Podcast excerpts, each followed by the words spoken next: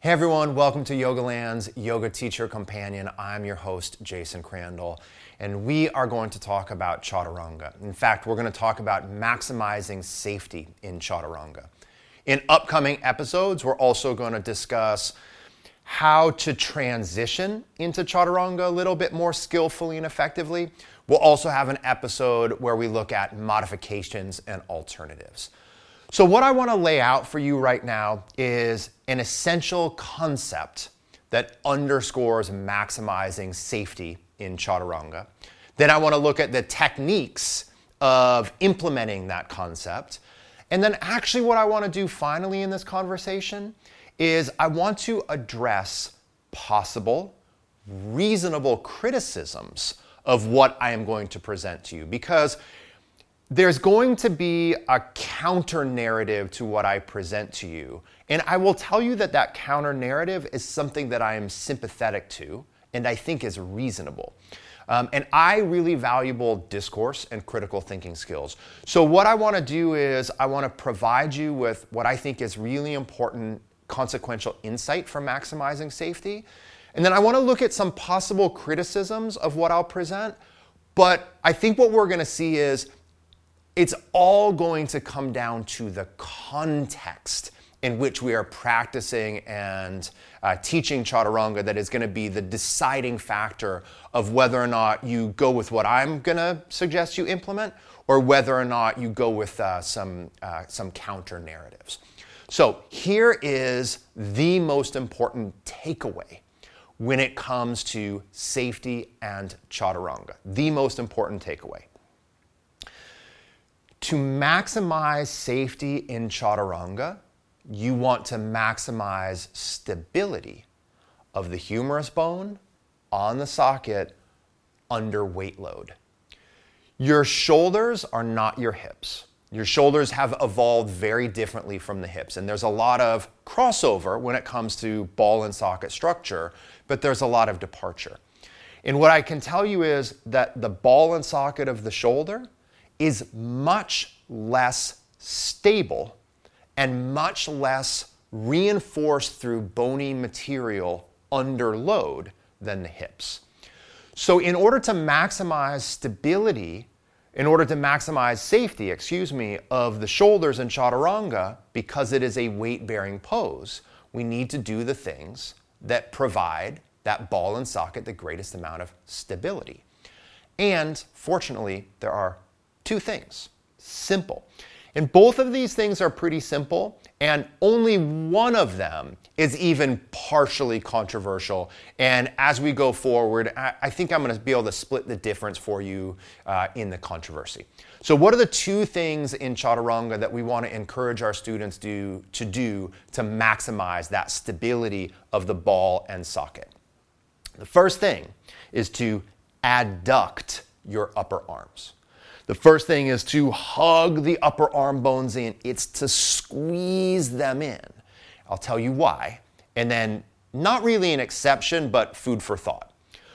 When you adduct the arms, when you hug the arms in towards your side ribs, you engage many muscles. But two of the dominant muscles you engage are pec major and lats. And you work with both of them, you're engaging them, both of them simultaneously. So pecs and lats will be working together in adduction. And when the pecs and lats work together in adduction, they form a sling that helps tether the head of the humerus bone to the scapula. And so when we have this tethering, everyone, the ball is much more stable under load. So engaging the arms in engages pecs and lats in a way that helps reinforce the stability of the ball and socket under stress. Now, here's food for thought. You want to squeeze the upper arms in, you want that adduction, but where you actually place the hands and the elbows is pretty subjective. So you're going to be squeezing in, but that doesn't mean that the elbows need to be against the ribs. They can be, but they don't need to be. It also doesn't mean that your hands have to be exactly shoulder width apart. This is something I would really love for you to experiment with. The idea that the hands always have to be shoulder width and the feet always have to be hip width is not correct. Hands shoulder width and feet hip width are often correct. They work for many people in many postures, but they're not mandates. The arms and hands can be in many different positions. And so for me personally, I actually prefer to have my hands a little bit wider than my shoulders and my elbows a little bit wider than my shoulders as I squeeze in. So, number one, you want to squeeze in, but as a sub factor of that, experiment with different hand and elbow positions. Okay, now, here is the second thing, and this is the thing that, again, it's it, for me to say it's controversial, it's kind of an overstatement, okay? Um, but the second thing that we want to do to maximize stability of the ball and socket in chaturanga is we want to not go so close to the floor or go so low that the elbows go behind the body. So stay with me on this, okay? So when you are lowering from plank to chaturanga, when we lower down, we want to avoid the elbows going back. We want to avoid the upper arm bones moving back into extension. And we want to understand, like, don't just hear that and memorize it. We want to understand the logic. The logic, again, is to maximize safety, we maximize stability of what? The head of the humerus bone on the center of the glenoid fossa, the center of the socket structure in which it sits.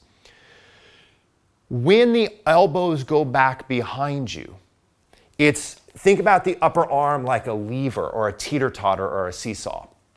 When one part of it goes one direction, when one part of it goes one direction, the other part goes the opposite direction. So as the elbows go back behind you, the head of the humerus bone has an increased likelihood of going forward and down. So when the elbow goes back, there's an increased likelihood that the f- top of the shoulder, the head of the humerus bone, can do inferior and anterior glide. It can roll forward and down. And it's not like it's going to come all the way off the socket. We're not talking about a pure dislocation situation. And if we were, that's severe, right? But that's, let's avoid that conversation for now. So it's not that the head of the humerus bone is going to completely sublux, except for an extreme situation, right? But it's that the head of the humerus bone in that situation can have a little forward and down slip and start to press against some of the anterior ligaments and some of the anterior tendons of the shoulder and create irritation in there. Okay? So we want when we lower to chaturanga to stop when the upper arms are in line with the side ribs and not go lower. So we want to minimize extension of the shoulder. Now, there is a reasonable criticism of what I am saying. And I'm going to address that reasonable criticism shortly. But first, let, us just kind of see what this looks like, okay? So for me, I like to set my hands a little bit wider than shoulder width apart in chaturanga. What that does for me and everyone, when you take the hands a little bit wider, is that is going to recruit more pec. So the more narrow the hands are, the more you are going to primarily be recruiting um, triceps. But the more you take the hands a little bit wider for plank and for chaturanga, the more you have more musculature of the upper body supporting the process, which is my preference, though not a mandate. Again, experiment with your width. So I take the hands a little bit wider than shoulder width apart. I'm in plank. And as I come down again, I'm not going to address transitions into chaturanga. We'll do that in another conversation. I come down and I stop about here. So I stop where I can, I know from proprioception, I know that my upper arms are in line with my side ribs. I know that I've not gone into shoulder extension. Okay? So I'm stopping at that point where the upper arm is in line with the side ribs. I'm not going to the point at which the arms are, the shoulders have moved into extension. So one more time right? So as I lower down, I'm hugging the elbows in. I am stopping when the upper arms are in line with the side ribs because I know that those are the two primary ways to maximize stability of the ball and socket. I keep saying the same thing, but we have to get it. I always want you to understand the mechanism of the technique, not memorize the technique. Because when we understand the mechanism of something, then we can start to really understand the rationale for certain technical principles. Okay? So now, what is the reasonable argument against what I just said? And again, I'm saying it is a reasonable argument. This is not unreasonable. The reasonable argument is this we know that we want strength in each muscle group through the full range of the muscle, including the end ranges of the muscle. We'd ideally, a strong muscle is strong not just in a, on a small fraction of its functional range, but it's strong in the full spectrum of its functional range.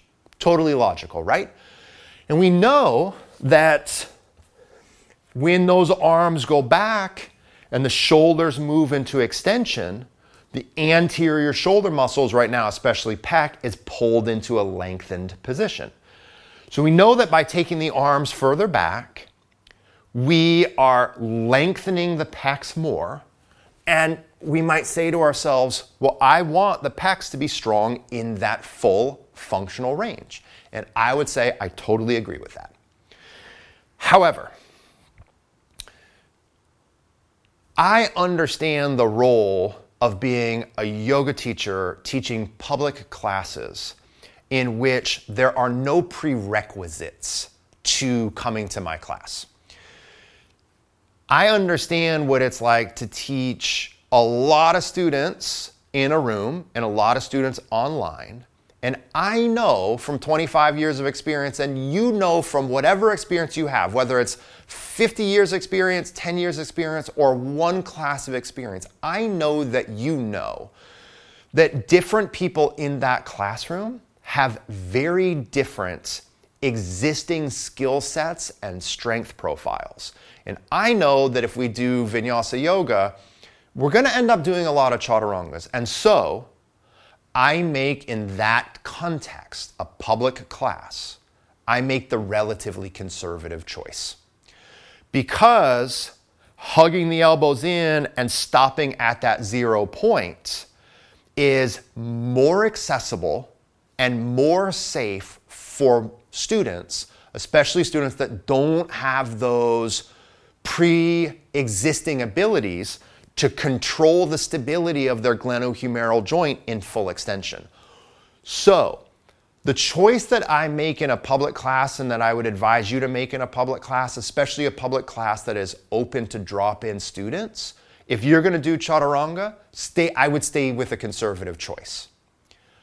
But if you're a strength trainer, if you are working with people and developing their strength and shoulder extension progressively over time, if you're working with a closed, fixed community of students, or if you just happen to know everyone in that room and you know everyone in that room has good strength at their end range, then I think it's fine to go a little bit further down, right? So that situation ends up being I don't think it's mandatory, but it's but I but I think it is uh, let me say it like this Imagine a gymnast.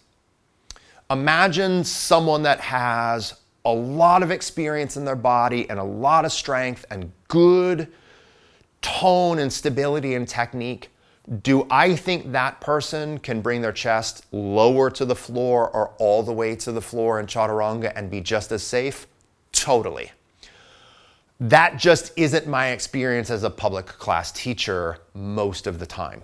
So, what we can do if you had requisite strength is you could go a little bit lower. You could go more like a conventional push up. I'm not on the ground because I find actually going to the ground is not very useful, it's too restful. But look, I'm here and I'm fine because I have the strength profile to allow for that. So, bottom line on this we make slightly different choices based on the context in which we are in, right? I think that's that's part of being a like a, a functional person in uh, in this world. And so, in the context of a public drop in class, especially a mixed level class in which you don't know all the participants, Chaturanga puts a lot of stress on the shoulders and it is really hard to do well. I would advise you to make this more conservative choice because there isn't a downside to it. And then if you personally know that you have that full range strength profile or you are a strength trainer, or you are progressively working with individuals to increase that load and stress tolerance in their anterior shoulders over time, and you feel like you can take responsibility for people moving a little bit more into that end range safely and skillfully, I think that that would probably be a reasonable choice for you also to make. Okay, so stay tuned for the next couple of episodes uh, once they're released, and we'll look at some other aspects of Chaturanga. If you haven't already, everyone, I'd love for you to join my email list um, so we can continue to work together. All right, thanks everyone.